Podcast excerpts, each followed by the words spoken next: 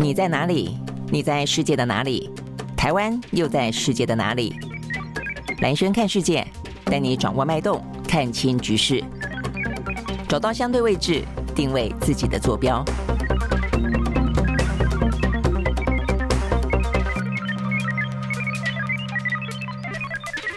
大家好，欢迎新欢迎收看今天的兰轩看世界啊。OK，好，所以呢，在今天的比较主要的新闻，当然是美国的其中呃选举了啊。不过呢，真正的美国的其中选举，因为时差的关系，他们大概在呃昨天的晚上吧啊，这个呃这个节。呃，算是有些部分截止投票，有些到今天的凌晨还在投票啊，所以呢，整个的呃，有些就是结束的时间不太一样，因为它有不同的时区，然后呢，再来就是开票的呃，这个进度也不太一样，所以呢，可能在今天啊还不会有很呃呃明显，今天不会有一个结果出来，可能在未来一两天里面啊才会真正的呃相关的终最终的结果才会正式宣布啊。不过目前看起来的话了哦，大部分的话呢都指向于说呢众议院啊，大概来。说的话呢，应该就是共和党呢会重新拿下众议院。那参议院的话呢，目前呢民主党跟这个呃共和党还在激烈的交锋当中，因为本来就是五十对五十，就是很紧绷哦。那呃如果说你有差距的话，当然也就是几席之差。但但如果有差距的话呢，目前看起来的话，对民主党来说，要维持目前有的啊这个非常惊险的优势呢，实际上是一个非常艰巨的挑战啊。所以呢，一般的推估当中呢，呃，就是很可能啊，这共和党在参议院跟众院全拿的几率，目前看起来的话呢，事实上似乎也不小哦。所以呢，终究来看的话呢，不管是在这次的国会选举当中呢，是共和党只能拿下众议院，或是他拿下了参众两院，对整个的呃这个美国的国家机器来说的话呢，政府跟呃国会当中出现若干的分裂，已经成为一个目前大概已经算是一个既定的事实了啊。只是说呢，这个呃程度到哪里为止而已哦，好，所以呢，这个部分的话呢，目前看起来是一个。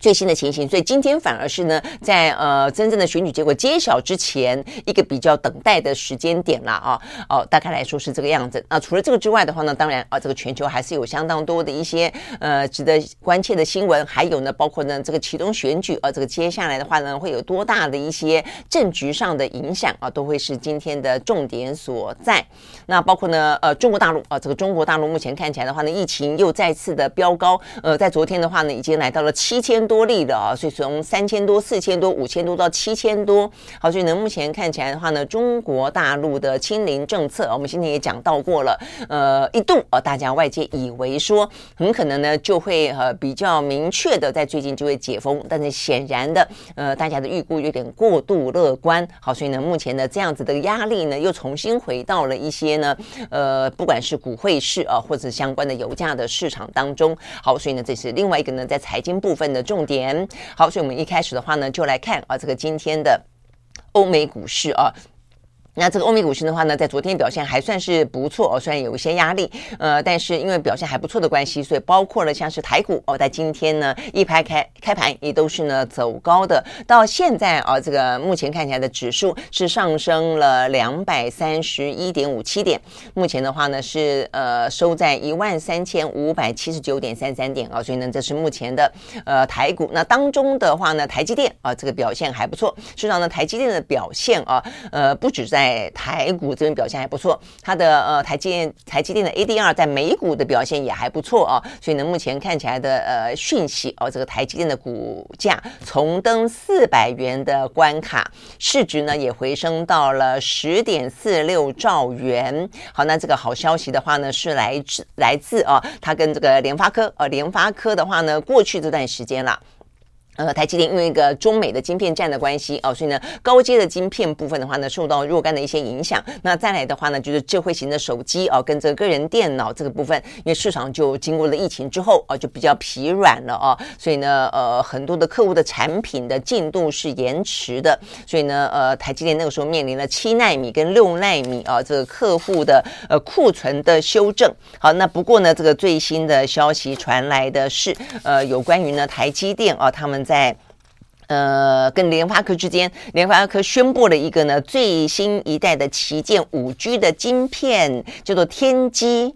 九二零零啊，这部分是采用呃这个台积电的第二代的四纳米的制程啊，它这个蛮优秀的啊，这个拥有了一百七十亿个。电晶体同时支援了更多的啊，这个毫米波等等啊，一起跟 WiFi 呃 WiFi 的 Seven。呃，联网，所以呢，整个的全球的行动通讯的话呢，可能体验会再升级哦，所以听起来是真的还蛮厉害的啊。让这个呃，联发科的终端产品智慧型手机这一款啊，这个会搭载有呃五 G 晶片天玑九呃天玑九二零零的话呢，在年底前会问世啊。所以呢，这个好消息一出来之后的话呢，呃，包括联发科，包括台积电的股票都因此而上扬。好，所以呢，这个部分的话呢，是讲到台股啊，这个今天呢，台积电捎来好消息，那。那呃，回过头来看的话呢，欧美股市呢，当然啊，也是这方面，像是台积电，我们刚刚讲到 ADR 表现还不错。那整个的欧美股市呢，目前看起来的表现呢，在昨天啊这个收盘的时候呢，也都是呢上升的。好，所以我们来看看呢这个相关的数字。好，首先呢，道琼是上涨了三百三十三点八三点，收在三万三千一百六十点八三点，涨幅是百分之一点零二。纳斯达克指数呢上涨了百分之零点四九，S&P 五百呢涨了百分之零点五六。另外呢，费城半导体也上扬百分之二点一五。哦，这是美国股市。那再来的话呢，欧洲的三大指数呢也都是上涨的，德国涨的比较多，涨了百分之一点一五，英国也涨了百分之零点零八，那法国呢涨了百分之零点。点三九，OK，好，所以呢，呃，就这个部分来看的话呢，美国的其中选举啊，目前他们是在等待的气氛当中了哦。那这就像是我们先前讲到的，呃，基本上来说的话呢，华尔街啊，某个程度其实并不是像说，呃，所谓的分裂的美国，对于什么民主价值的衰退啦，呃，奥巴马跟这个拜登啊说这段时间不断的啊这个担忧的分裂的国家这个概念那么受影响啊，反而的话呢，华尔街还蛮。呃，不排斥啊，甚至欢迎啊，这个比较重伤，呃，这个轻伤的啊，这个共和党呢，如果说他可以拿下这个国会的话，哦，所以呢，这个部分的话呢，是在。美股的上空哦，算是某个程度的呃利多吧哦。那再来的话呢，所以呢，有关于中国大陆的这个疫情风控啊，这个相关的比较是利空的消息，就是有一些呃相关的影响跟拉锯哦。不过做就终究来说，呃，这个呃美股表现还不错，但但是呢，在币圈啊，就是加密货币圈的话呢，昨天则陷入了比较大的动荡哦。那这个币圈的部分的话呢，呃，蛮值得注意的哦，因为一段时间没有看到这个加密货币的一些比较。呃，高度起伏的消息了，呃，但是昨天的话呢，包括加密货币平台叫做 FTX 啊，出出现了这个流动性的危机，哦，所以导致了这个加密货币呢 FTT 呃快速的闪崩。哦，所以呢，包括了比特币，呃，大家最熟悉的比特币也暴跌了超过了百分之十，所以整个的币圈呢，因此就呃开始动荡开来啊。那包括呢，加密货币的交易平台叫币安，就 b n s 啊，他们也呃也宣布啊，这个后来是宣布了它。要收购他的对手呢，FTX，就我们刚才讲到，一开始出现流动性的危机嘛，哦，那所以币安就呃宣布要很快的达成共识，要去进行收购之后，加密货币呢才稍微的跌势啊有所有所收敛。好，但是的话呢，这个在昨天啊是一个呃相对来说的一个比较大的啊这个波动，呃，所以说除了我们刚刚讲到这个收购的行为让跌势稍微的趋缓之外，那其他联动的呢相关的一些加密货币啊。这个加密货币的概念股，呃，都还是有部分哦是下跌的。比方说，大家比较熟悉的 Robinhood 啊、它昨天呢就大跌了百分之十九点四啊，它是呢加密货币的交易平台。那另外的话呢，像那 Coinbase 啊，呃，也是一个交易平台，它也暴跌了百分之十点七八。好，所以呢，就是在昨天的欧美股市之外，哦，这个加密货币圈，呃，比较大的这个动荡。好，那除了除了这个之外的话呢，我们就说有关于呢，呃，这个其中选举的话呢，就是在等待喽。那但是呢，华尔街还算是啊，呃，这个呃，蛮欢迎啊这样的一个结果的。那欢迎的原因当然有几个分析啦。啊。我们看到这个在昨天高盛啊，他们特别提到说呢，因为因为对于啊这个嗯华尔街来说，如果说是民主党主主政的话呢，是接下来他们一直对于呃这可能企业税会加税这件事情呢，觉得有点传。甩不安啊。那所以呢，他们认为这个加税事实上呢，可能会是民主党如果说他是继续的全面执政的话呢，可能不不可避免的一个政策。但反过来说，如果呢共和党啊这个掌握住了国会的话，那么相关的政策应该呢就会在国会当中啊，你要么就提出减税。那要不然至少呢加加税的政策不会过关哦，所以这部分的话呢，就是一个减税跟加税啊这样的一个呃不同的民主党跟共和党呢掌握国会多数可能会出现的不一样哦，所以呢这是一个部分。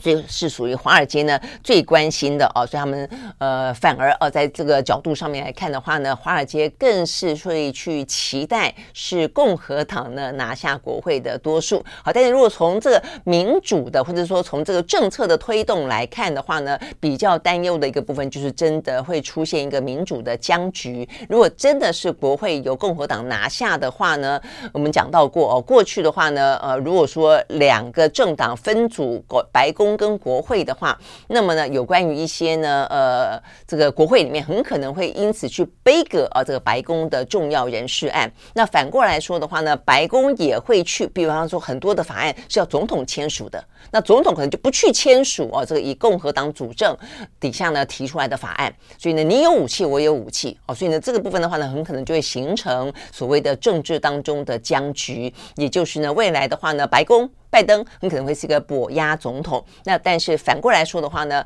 呃，国会他可能也会出现某种的去瘫痪啊，这个行政作为这样的一个行动哦，所以呢，就就整个的。政府来说的话呢，可能不只是分裂的国会。如果说参众两院属于不同的政党的话，那是一个分裂的国会。但如果说参众两院都是属于共和党的话呢，跟白宫又不一样，就是一个分裂的政府哦。所以呢，某个程度来说，未来两年当中，美国呢，呃，这样子的一个恐怖平衡底下相互抵消啊的状况，呃，比较糟糕的呃结局可能会是不断的有很多的一些争执跟拉锯。但是呢，比较好一点的状况就是僵在那个地方。哦，大家势均力敌，僵在那个地方，所以呢，美国的政治啊，因此会开始就是呃，挚爱难行啊，出现一个比较是一个我们刚刚讲到恐怖平衡的状态，这是一个。呃，如果说啊，这个国会呢由共和党拿下之后呢，一个比较呃，可能是温和的啊，一个比较结局了啊。那但是严峻的，我们刚刚讲到，很可能会更多的一些争执。那更不用说这样的一个气氛啊，不管是温和一点点的状况，或者是更激烈的一个呃对抗，会延续到二零二四年的他们的总统大选来到高峰。那当然这个部分的话呢，就会看看接下来川普要不要呃参选了啊。那就是说看看川普呢，因为目前来看的话。那共和党的内部哦，呃，其实如果说这次共和党拿下胜利的话，还要看一看呢，川普所支持的呢，大概有两百多个吧，哦，他所支持的不管是什么州长啦、参议员啦、众议员啦、候选人等等啊，呃，这些人当选多少啊？因为呢，在过去的这段时间，共和党内推出人选的初选阶段，其实呢，川普所推荐的候选人，呃，在他们共和党内初选脱颖而出的比例高达百分之九十几，所以你会知道呢，川普在共和党内的影响还蛮大的哦。但是呢，呃，川普那么民粹式的呃作风，其实并不是所有的共和党人呢。都同意的，有些到现在为止呢，还在喊说呢，呃，这个上次总统大选呢，选举是造假的，呃，拜登的这个选举结果是偷来的哦，等等等这样的说法，其实并不是所有的共和党人都支持的。所以呢，不少的竞争者，比方说像佛州州长，他就打算要来角逐二零二四。所以接下来的话呢，除了呃，就是要看啊，这一次的共和民主两党在这个呃其中选举结束之后他的胜败之外，还要看川普个人他所呢呃推荐的。人到底当选多少？因为这会影响到他是否卷土重来之余，他在共和党内是不是得到呢一致性的支持，或者共和党内会出现分裂，他的挑战者会出来。我想这部分的话呢，也是我们在讲到呢有关于呃对于经济上的影响，跟美国的华尔街啊怎么看待这样这个嗯其中选举的结果之外啊，这个对于我们来看观察呃未来这段时间啊这个。美国的政情哦，我觉得还还蛮值得一提的啦哦。OK，好，所以呢，这个部分呢是讲到说呢，美国的其中选举对于啊目前看起来的呃这一两天啊这个美国股市啊这个相关的影响。OK，好，那除了这个之外的话呢，在今天。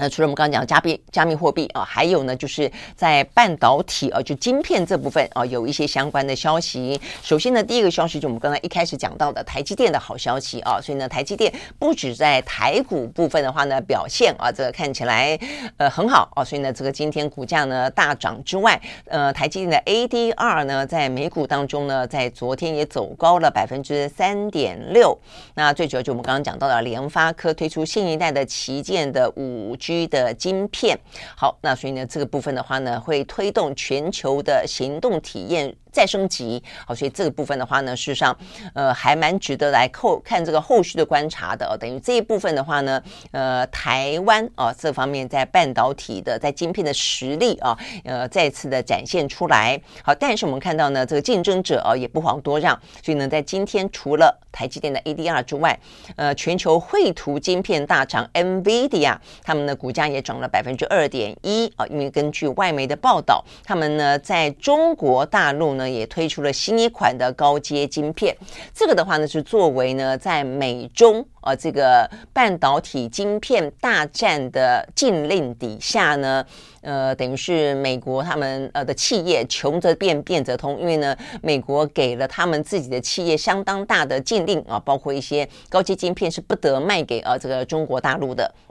那所以呢，这个 NVIDIA 显然的，他就做了另外一款的啊这个晶片来避开啊这个美国下达的禁令，那作为新的啊这样子这个可能的替代品啊，所以他们他们讲到了这个最新的高阶晶片在中国大陆所推出来的叫做 NVIDIA A 八百，作为呢原本的 A 一百的替代产品啊，来想办法来符合呃美国呢对于。嗯，这个中国半导体呢，这个相关技术出口的管制啊，这个部分，所以呢，这个找到了一个方式就是了啦。哦，那也因此呢，这个 NVIDIA 的股价呢也就上涨了。好，所以呢，这个部分的话呢，就等于在美中之间啊，这个晶片的战争底下，美国企业怎么样子啊，这个想办法另辟蹊径，我想是会未来这段时间，不只是美国企业，台厂也是一样啊，包括呢韩国也是一样。我觉得在这样的一个呃，看起来美国会呃一律。一路的往前走啊，这个有关于禁令呢，去打压哦，这个中国的半导体这个部分的话呢，基本上是一个不归路了哦。它的不管是这个民主党、共和党主政的话啊，这、我想这个强硬的态度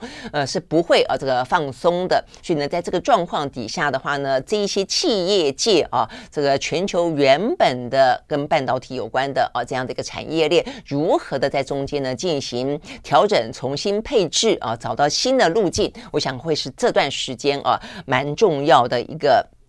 阶段，也是蛮重要的一个新的竞争的一个呃模式产生。谁能先找到，谁能够做好一个最新的布局，我相信会是接下来的一个胜利者哦。所以呢，大家都在呃进行一些相关的揣摩跟新的尝试。OK，我想可以是这样子哦去解读有关于这个 NVIDIA，还有包括呢这个台积电跟联发科等等。那另外的话呢，也包括了在今天还有另外一个晶片的消息，那就是德国。啊，德国的话呢，比较受到关注的是德国的总理肖兹率领了德国的这些大企业到中国大陆去进行访问之后，某个程度呢，我们呃已经看到了这一场局里面呢，他呃一样的维持呃，包括等于是去回应他国内的啊这些。政治人物，包括呢国际之间来自于美国的压力，就对中国大陆呢，在一些人权啦、民主价值等等部分还是一样的强硬。但是呢，呃，在经济部分的话呢，他找到了一个他的杀出一条啊、呃、这个生路了啊。那这个部分的话，他用他保证啊、这个对于。呃，这个中国的新疆问题啦，呃，中国的香港人权问题啦，呃，一样的会高度关注之余啊，那换取了大家对他这个行动当中经济跟中国继续交往的一个算是谅解吧啊。那呃，但是除了这之外，今天有个新的行动，就因为先前。德国除了他可能为了要表达对于中国的友善，等于说要去见习近平，总是要给他一点点礼物嘛啊，那所以呢，先前的话呢，呃，在港口汉堡的港口不是就是说他被呃就是同意呃中资的入股吗？那入股的比例哦从百分之三十五降到了百分之二十四点九哦，但是还是同意他入股。但是另外一个呢非常重要的关注就是说，本来说德国有个晶片厂要卖给中资。那这个部分的话呢，等于是这两个动作哦，会让呃这个德国的这些政治人物啊，这个担心会不会对于中国大陆呢太过的予取予求，而且呢让中资入主之后呢，会影响到他们的经济战略安全。好，那但是呢，呃，有关于汉堡的股份，汉堡港的这个股份部分，现在呃用降低持股的比例的方式还是过关了。但是最新的一个部分的话呢，是德国的这个呃相关的车用晶片厂，目前就决定看起来不卖了。不卖了，好，所以呢，这是一个最新的消息，是德国的经济部长啊，叫做 Robert Habeck 啊，他所表示的。他说呢，中国对于德国半导体要进行投资，他说呢，已经目前面临了更高的障碍啊，所以呢，这个德国媒体呢就报道说，这暗示着原本要。让德国的呃这个晶片制造厂叫做 Elmos 啊，这个旗下的车用晶片厂要出售给中资企业的这场这一笔交易很可能会告吹。好，所以呢，这个等于是讲到有关于这个美中的啊这个晶片大战、晶片禁令这个部分的话，对德国来说哦，有部分呃这个呃是接受了，有部分的话呢是找出自己的一条第三条路来了啊，就是中间有一些弹性跟灵活的拿捏。OK，好，所以大致来看，这是呃，在今天跟晶片有关的相关话题。好，所以呢，这个部分的话呢，我相信这一场啊，这个晶片大战啊，还是一样，接下来会是在产业面来说，而且跟台湾最直接的啊，这个蛮重要的一个。呃，观察点哦，所以今天的话呢，也还蛮值得注意的哦。就是说我们对于美国来说，这么的啊，这个某个程度算是屈从吧，哦，那到底可以换来什么？哦，所以我们今天看到呢，包括《华尔街日报》也报道了一件事情，在台湾啊有一个呃小幅度的报道，那就是呢，美国跟台湾啊这个相关的一个呃会谈，在今天啊这个在纽约登场哦，说是为期两天。那在台湾的话呢，我看这个报道幅度并不大，因为这个先前曾经有讲到过。有这一场会议了啊，这个叫做美台二十一世纪的贸易倡议。嗯，那我觉得为什么对台湾来说的话呢，这个报道今天看起来呃不是很大。我是看了《华尔街日报》之后，我才回过头去查哦，因为在美台湾的媒体当中的报道都小小的。嗯，先前其实有谈到我们最期待的，不管说 FTA 也好啊，或者说这个自由贸易协定等等，呃，都是直接希望谈的是一个贸易协定哦。但是呢，很显然的。没那么快啊，美方并没有答答应，或是那么快的给我们这样子一个呃，一路就谈到这个呃自由贸易协定 FTA 啊，所以目前是要谈一个叫做贸易倡议的架构，先谈架构啦哦，所以先谈架构。好，那所以呢，这个架构到底谈完之后啊，这个呃真的要谈到协议会还要多久的时间，真的不知道。我说，我想可能这也是。台湾方面啊，这个对于这方面的讯息，反而比起美国媒体来说啊，呃，更加的知之甚深啊，知道这个呃，听到楼梯响，距离人下来。哦，还有很长很长的一段时间哦，所以我觉得这里是老美很不够意思的地方了啊，就是说台湾对他来说这么的。买单啊，但是他该给台湾的部分，其实事实上我们相对来说在谈判中永远都还是弱势。OK，好，那但是呢，这个《华尔街日报》还是有这个相方相关的报道啦，啊，就说呢，这个呃美台之间啊，在纽约开始为期两天的面对面的会谈，是希望能够在中美的紧张局势加剧的同时，加强美台之间的贸易跟经济的关系。每次呢讲到跟半导体有关的话呢，美国就很积极。啊，所以就就要求要我们跟我们谈啊，所以呢，他们来来的人也都谈这些。美国的企业呢，也都来谈这些，但反过来说，当我们要跟他谈我们我们的需求的时候的话哦，他们就呃，就是慢慢慢慢拖了哦。好，所以呢，总而言之啊，他们说这次的会谈可能会谈到呃农业哦，跟一些数位哦等等贸易的领域。那呃，他说协议的话呢，最快哦要到明年才会达成。那台湾的官员表示啊，是希望在未来这几个月当中，至少能够有一些早期的收获，就谈到一个初步的共识。吧？哦，OK，好，所以呢，这个部分是讲到，呃，讲到整个的半导体晶片的同时啊，这个美台之间能不能够因为啊，这个半导体当中美国对台湾的需求啊，对我们的需要跟依赖，因此呢，可以给我们一些呢其他部分贸易的优惠啊，这是我们所期待的啊。所以呢，这个会谈呢，目前呢正在纽约登场。OK，好，所以这个部分是这样的一个相关的消息。那 OK，接下来的话呢，还有比较重要的讯息，则是来自于呢，大家对于呃这些呃比较重要的国家啊、这些领导人的会面吧。我们今天有讲到过，有几场哦，还蛮值得期待的。那现在目前看起来的话呢，呃，这个 G20 峰会啊、呃，这在十五到十六号要登场。那接下来的话呢，包括了 APEC 啊、也即将要登场。所以目前最新消息，呃，习近平跟普丁都确定。会出席参加啊，所以呢，习近平跟普丁的见面啊，目前对他们来说是应该确定的了。但是呢，拜拜登也会参加，但在拜登的话呢，会不会跟习近平见面？呃，这个先前传出来说美方啊有这样的高度的期待，也正在安排当中。但是中方呢一直没有表达呢确切的态度。那现在为止，目前看来并没有进展。好，但是的话呢，呃，各自啊，却有一些呢，在外交上的呃这个新的动作哦。所以，我们今天看到呢，呃，这个比较新的消息是，呃，这个拜登啊，拜登的话呢，要出席，等于说他这个其中选举反正已经投票了嘛啊，所以他接下来的话呢，要出席东协峰会啊，所以东协峰会是在东东南亚，所以你可以看得出来呢，其实对拜登来说，对美国来说，过去来看的话，他都比较重欧轻亚。但这些年来的话呢，这个印太地区已经成为他外交当中最重要的一个地方了啊。那尤其是呢，在经济当中，呃，中国大陆透过“一带一路”啦，哦，这个亚投行啦等等啊，其实非常的生根，呃，这个东协国家啊。所以呢，呃，近些年吧，这个拜登其实还蛮。重视啊，这个东协的啊，所以呢，这个东协峰会啊，是他在这一次呢启动选举完以后第一个出访的呃地方啊，所以他在十一号要在展开出访的行程，他会先去埃及啊参加的气候峰会，然后呢就转往东协参加东协的峰会，然后的话呢就是到巴厘岛参加呢 G20 的峰会。大概来说，就是拜登啊他的外交出击，去巩固一些啊这个相关的他认为的重点。好，那这个讲到呢。埃埃及的呃这个气候峰会的话呢，他去哦，但习近平并不会去。哦，那 OK，所以呢，呃，这一次的气候峰会呢，比较特别的是台湾被提及了。为什么被提及呢？因为呢，先前的裴洛西访台湾，造成了中国对于美国的报复之一，就是终止了相关的气候方面的一些合作关系。好，那所以呢，这个部分的话呢，是在这一次的气候峰会当中被提到，他们表示遗憾啊，因为认为中美呃，中美的话呢，在全球每一年的碳排放当中占了百分之四十以上，哦，所以呢，当这两个国家的话呢，不愿意啊，这个去呃兑现承诺，或者不愿意去许下更更前进啊、更进步的这些。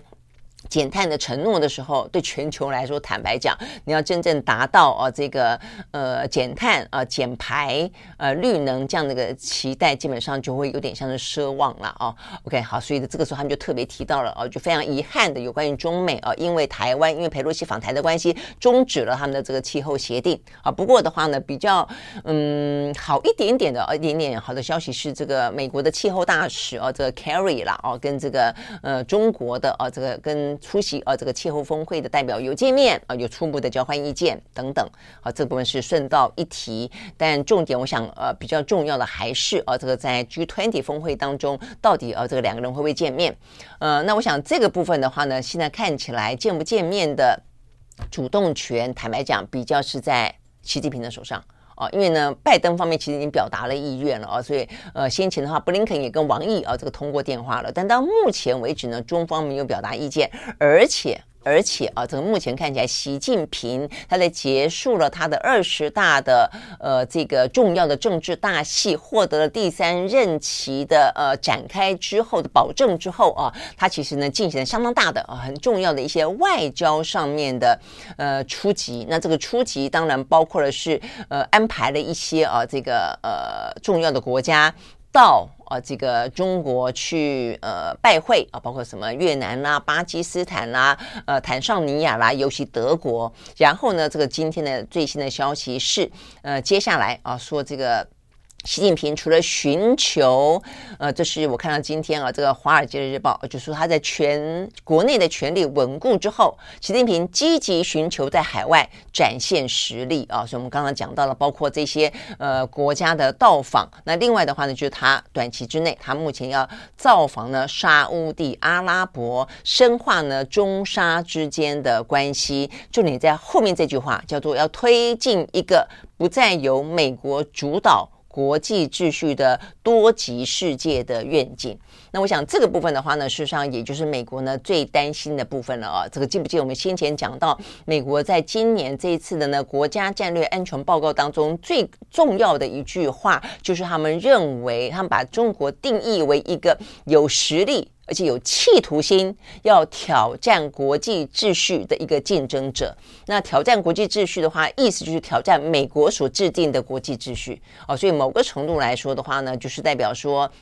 你美国有美国所架构出来的国际秩序，我中国也有中国自己架构出来的国际秩序。你有你比较姣好的一群国家，我也有我自己比较姣好的一群国家。所以呢，这是对中国大陆来说，他们认为的哦，可以跟美国平起平坐哦的一个他们想定中的一个呃中国梦跟他们的一个未来。但是这也就是美国最担心的一个部分啊。本来美国在全世界大部分的啊这个西方世界或者民主国家是横行无阻的哦，有点独大。单极，但是如果说他以后跟任何一个国家交往，同时这个国家都跟中国交往，他可能就会不会就会有点坑坑卡卡的了哦，就会没有那么的当老大了哦。我想这是美国呢非常非常强烈的危机啦哦。那呃，我想中国当然有他这个战略当中的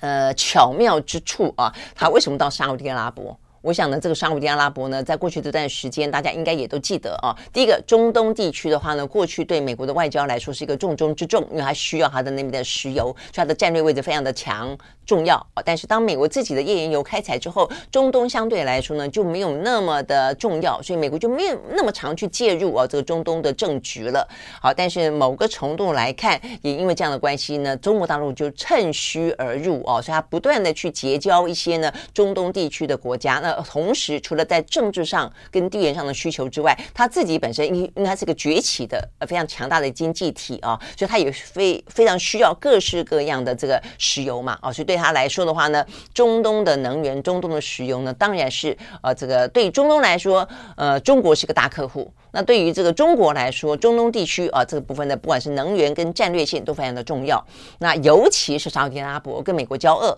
啊，所以呢，先前的话呢。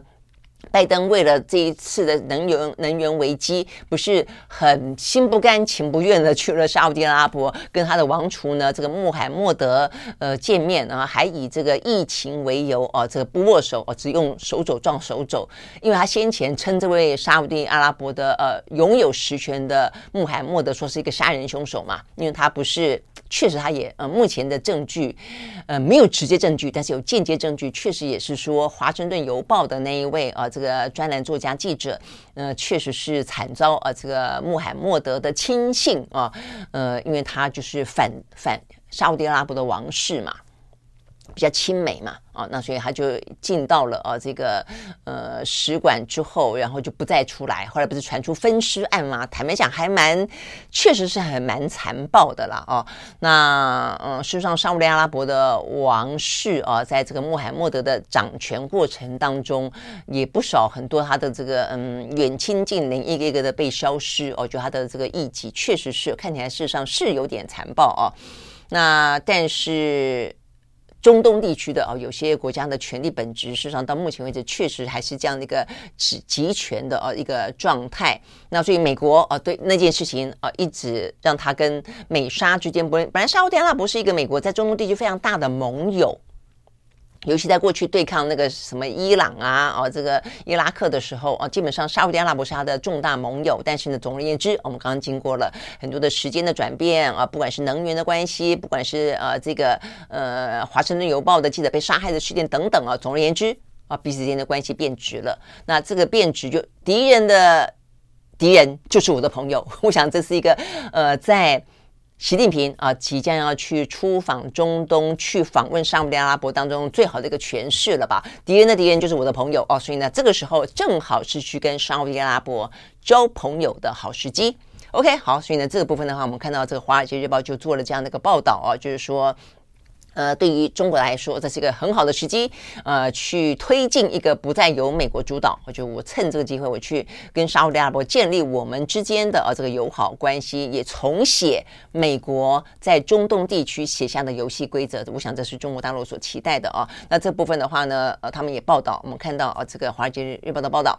长期以来，美国一直在中东地区拥有霸主的地位啊，但是很显然的，呃，中国也在中东地区呢不断的扩大影响力，然后的话呢，呃，也想要跟这个拥有丰富的石油资源的沙乌地阿拉伯建立更紧密的关系。那知情人士透露。这一次的访问已经酝酿了数个月哦，还不是说呢，呃，临时其实酝酿了数个月哦。那我想中间当然有它的一些敏感度吧，哦，这个沙乌地阿拉伯当然也知道说，呃，就对，我想对每个国家来说了哦，在这个时间点上，呃，你跟美国关系怎么样是一件事情，你要不要因此去拥抱？他的对手是另外一件事情哦，那所以对于沙瑞阿伯来说，他会知道说，如果他今天去见习近平，呃，对美国来说的话呢，可能就是你不跟我好是一件事情，你跟别我的敌人好是另外一件事情哦，可能会更加深彼此彼此之间紧张关系哦，所以他们。也是考虑酝酿啊一段时间啊，但是到目前为止看起来，呃，这是路透社的报道啊，也包括《华尔街日报》的报道都说呢，目前这个行程的安排应该就已经是到最后的呃这个定案了啊。那但是呢，呃，在中国大陆被问到这件事情的时候呢，他们还蛮谨慎的，还说哦，目前没有任何资讯可以分享，所以他们可能呢，呃，也认为啊，不要在这个时间，在事情还没有完全定案之前呢啊，不要。呢，呃，平添啊可能的枝节吧，哦，OK，好，所以呢，这个部分是讲到有关于在中国大陆二十大之后，以及在美国的期中选举之后，目前看起来两国的领导人各自展开他们相关的外交出击，各自的呢要去巩固在一个美中的啊这样的一个战略的对峙啊跟这个角力的过程当中自己的。呃，拉帮结派啊，所以等于是这个板块要重新的来重洗啊。那各自看看有多大的能耐，可以去争取到多少的盟友。我想这个部分的话呢，是蛮，如果你对这种国际的局势地缘真的蛮有兴趣的话呢，这是一个蛮有意思的啊，这个角力场蛮值得来做观察的啊。这个当中的一些消长跟各自的一些出招。好，那最后我们来看一下这个油价啊，这个油价在昨天都是下跌的啊。那这部分，西德州原油下跌百分之三点一，收在每一桶八十八点九一块钱美金；伦敦布兰特原油下跌百分之二点六，收在每一桶九十五点三六块钱美金。那油价比较明显的呃状况，跟着我们这个沙乌地阿拉伯的话题讲啊，就是对中国来说是一个大客户啊，大大客户。所以呢，中国只要的这个经济呢，因为现在美国它自己的油都很多嘛啊。那所以呢，呃，虽然呢、这个欧洲啊，现在对欧呃中东的石油也还蛮需要的，呃，但是中国哦是一个非常稳定的来源啊。但是现在风控的关系啊，所以呢，对他们来说，到底中国恢复需求了没？中国的风控有没有要放宽？这件事情对油价来说是非常直接的一个影响跟变数啊。那呃这几天我们就是讲到了啊，这个他们对于目前看起来，嗯，这个风控啊，这个真的要完全的取消放宽还早的啊。那所以呢，这个昨天油价下跌啊，这个某个程度就跟这个原因有关。啊，他们这边讲到说，因为昨天《华尔街日报》又在报道说呢，中国当局正在考虑采取措施重新开放，但是呢又说。呃，进展很缓慢，没有时间表哦，所以一度涨之后又跌，大概来说是这个样子啊。OK，好，所以呢这边讲到就是中国大陆的疫情，好，所以呢讲到中国大陆的疫情，呃，确实是哦，这个目前看起来的话呢，他们就是呃广东一样是目前的重灾区，那呃这个昨天的。疫情的数据累积冲破到了七千五百多例了哦，所以呢是这段时间以来的高峰哦，所以短期之间的话呢，并不会哦这个那么快的来放宽。OK，我想这个部分是跟中国疫情有关的相关消息。好，那我们刚才讲过了，这个美国的其中选举啊，要等待它的开票结果出来。那但是呢，大家比较担心的就是未来哦，这个美国的呃政治啦啊，所以我们刚刚讲到，一个是呃分裂政府可能会呃这个令不出白宫哦，但反过来说的话呢，国会的政策未必国呃呃这个白白宫啊会签署，所以可能会是一个僵持性的一个状况。再来就是美国的呃二零二四哈，到底是谁？呃，共和党哦，会是一个什么样局面？是川普，川普很好玩哈、哦，他已经在过去这几天啊，反正就是呃旋风式的、疯狂式的大幅选哦。因为我们也讲到了，他这个推出来的候选人，他背书的很多，那他当然希望啊。几乎都中哦，那他还当然就可以非常的荣耀回归了哦。那就算呢，呃，没有百分之百哦，但是目前看起来的气氛应该都还不少吧哦。所以呢，呃，这个川普已经有点暗示了，他说呢，十五号哦，也大概就是六天之后吧啊，十五号他将会在海湖庄园呢，又会有个非常重大的啊这个呃宣布。嗯，我想他还想要卖关子，不过我想意思已经很清楚了，他应该会要宣布啊，他重新要，呃，这个二零二四啊再重新参选。OK，好，那我想这个部分的话呢，是来自于美国的其中选举。那等到他们的结果正式的啊这个呃数字啊这个相关的选举结果出来之后啊，我们再来做好好的分析。OK，好，所以呢这个部分的话呢是呃美国的其中选举。那最后的话，我们很快的来看一下啊这个其他的。呃，相关的经济话题在台湾，我觉得这个部分的话呢，就是呃，在台湾的话，就不管是受到美中经历的影响也好，这个美国升息通膨的呃这个压力也好，我们的呃这个部分啊，就是说有影响，但是都没有到那么的直接跟那么的大的冲击，对不对？但事实上，这个冲击。慢慢慢慢的，其实正在显现当中啊。呃，前几天我们已经看到了台湾的半导体，本来这就不是旺季了，但是现在看起来呢，呃，状况可能压力更大啊。这个半导体大概会有这个呃半年一年的寒冬。那包括我们也讲到呢，半呃我们的面板业啊，包括了这个驱动 IC 啊等等的话呢，也开始出现了，要么就是减薪，要么就是裁员。呃，这部分已经开始越来越有感受了哦。那除了这之外的话呢，呃，我们看到了。包括我们的物价啊，也开始越来越有感了啊。好，这个物价的话呢，在昨天是我们的呢呃这个主计总处公布的十月份的消费者的物价指数，我们的年增率是百分之二点七二哦。那比起上个月稍微的降一点点，降了百分之零点零四，但基本上还是高。高在哪里呢？高在外食费、肉类、蛋类、房租啊，这部分是持续的上涨。那尤其是扣除掉。蔬菜、水果跟能源的核心 CPI 啊，目前的话呢，已经飙到了呃百分之二点九六，等于是接近百分之三了哦。那比较起呢，欧美国家则动辄百分之呃比较轻一点的，像法国百分之六到百分之七，比较严重一点的，像是英国跟美国，大概接近百分之十，当然很严重。但我们也接近百分之三了哦，十四年来的新高。哦，那所以我想这个比较伤脑筋的是，就是当你薪水不涨的时候，你等于是倒扣了百分之呃这个接近百分之三啊，等于被吃掉了。我想这个部分的话呢，是大家逐渐开始有压力的哦。那另外的话呢，公布的里头还包括了有十七项重要的民生物资，年涨幅高达了百分之六点九。哦，也创下了十四年来的新高。那这部分的话呢，其实我们算是比较呃慢慢慢慢的有反应啊，就是你去想象，像像一个像海啸好了，一个大的波浪好了，这个大的波浪的源头是来自于美国，然后等到慢慢慢慢涟漪影响到台湾是比较后面的事情。但是呢，不是不影响，就是慢点传这个能量慢点传递到台湾来啊。但是如果说它那边就停了。那我们这边可能也就这样子了，但重点是那边还没停啊，所以不要忘记，就美国的升息目前看起来，就算说它不会再那么激进，但是它在慢慢升。最终会升更多，记不记得哦？那所以这是目前呢联准会透露出来透露出来的消息啊。所以呢，如果它持续性的慢慢升，那对台湾来讲的物价也就会是继续的慢慢升啊。所以现在虽然是接近百分之三，但会不会再更高？我想这是大家要有一点点心理准备的啊。这个就是到今年、明年啊，包括一些利息啦啊，包括一些汇率啦啊等等啊，都会影响到物价啊。所以这个现在我们讲叫三高嘛，呃，利率高。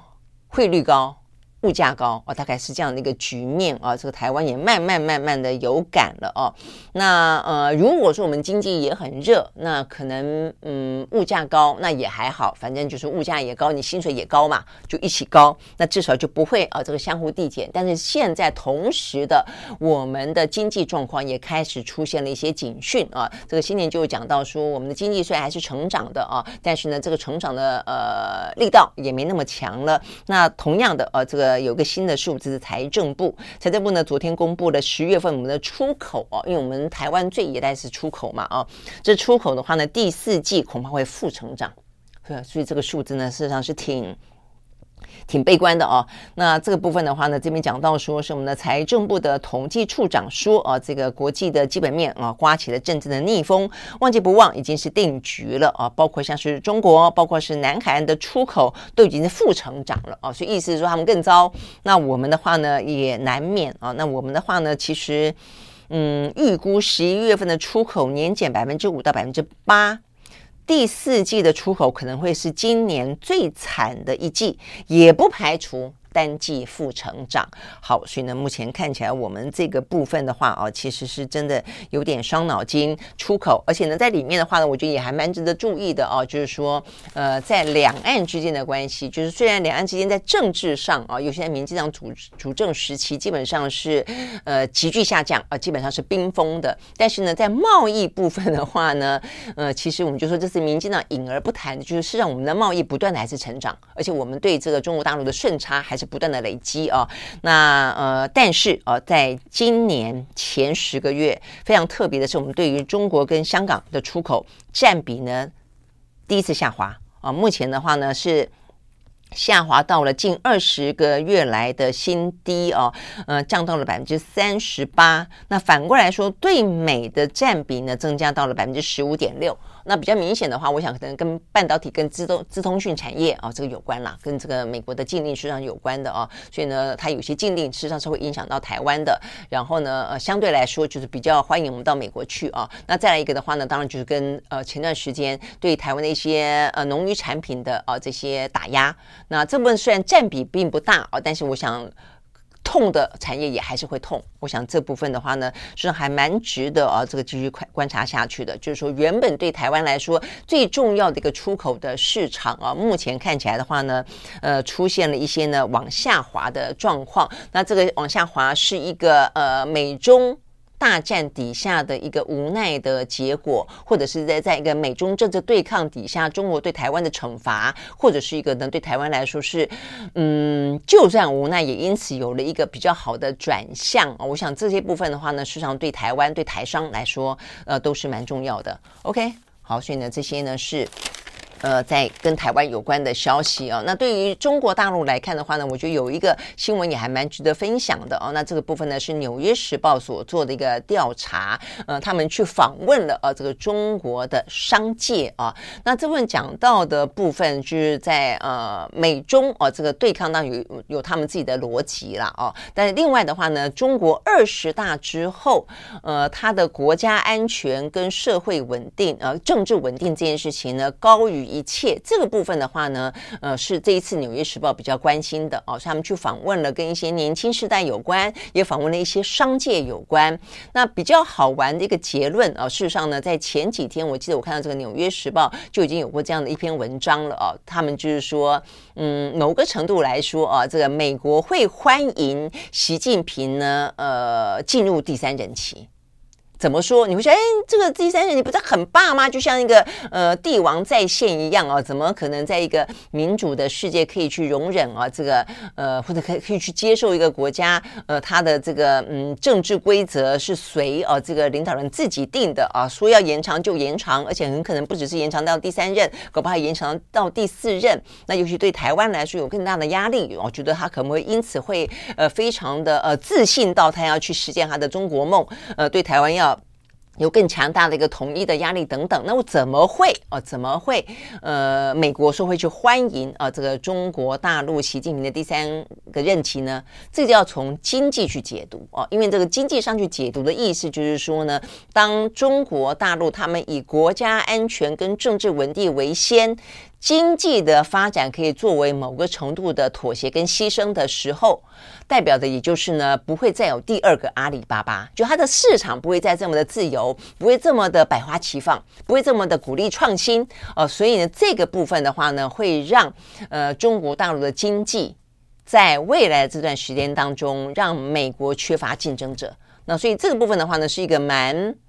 讽刺的一个呃，对于中国大陆来说啦，就他所谓的中国梦，事实上呢，在经济的啊，或者在一个呃产业竞争的角度来看的话呢，反而就他们希望是有所限制的哦，让这些呢呃企业都听中央的话，但是也因此就会扼杀它的成长。那这篇报道呢，基本上也是这样的概念啊。他们标题写的说，陷入政治抑郁，就非常的阿杂。抑郁啊，depression 啊，抑郁这样的一个中国的商界精英啊，他们做了一些呃调查报道啊，访问了不少啊这个相关的中国的商业精英们啊，呃，比方说这个南方城市的深圳啊，有个资产管理公司的创始人，在二十大之后跟纽约时报记者说，今天呃就讲二十大那一天啊的结论，把我仅存的一点点小小的希望给熄灭掉了啊，还讲到说中国可能。呃，这个新的领导班子一出来，通通都是清一色的呢。这个习近平的亲信，他说呢，让我感受到彻底完蛋、完全失控、恐怖至极啊！意思就是说，这样的一个以习领导为主要的一个呃这样的一个逻辑呃跟气氛底下，呃，中国的市场啊，未来。就不会，就是等于是一去不回头了啦。那这个时候，你可能就要去倒带，去回想过去这呃三五十年间中国的经济怎么壮大起来的啊。那这样的一个壮大，事实上呢，从江泽民的后期到胡锦涛那个时候百花齐放等等等啊，给了他相当程度的，至少是在资本市场当中的自由度。那因此让中国大陆快速的啊这个起飞，而且呢中产阶级快速的崛起，那也创造了这么大的一个经济力啊。但如果说呃，这样子的一个那个时候所谓的赚钱的逻辑啊，这个站在风头上都可以飞啊的这样一个思路呢，呃，因此要开始呢出现了线索，有了一个笼子要把它给框住的时候，那么中国的这些呃创业者。哦，这些精英他可能不再能够飞翔哦，他翅膀可能会因此而被呃裁剪掉的时候哦，那么这样的一个状况，他们说在二十大的报告当中，呃，这个他们自己去说啊，说这个习近平的报告里面五十二次提到的安全，只提了三次市场啊，就是资本市场、自由市场哦，那有十五次提到了马克思主义啊，也因此目前呢，这种可能不。呃，不考虑经济后果哦，付出多大的一个产业代价的状况底下的呃中国梦哦，所以呢，这个是目前看起来呢，中国商业精英们的呃忧郁哦。但是换个角度看，也是美国觉得可能会欢迎啊这个习近平第三任期的一个原因。OK，好，所以呢，这个蛮讽刺的，对不对？好，所以呢，这是有关于呢今天相关的提供给大家的蓝轩看世界。我们明天同同一时间再会，拜拜。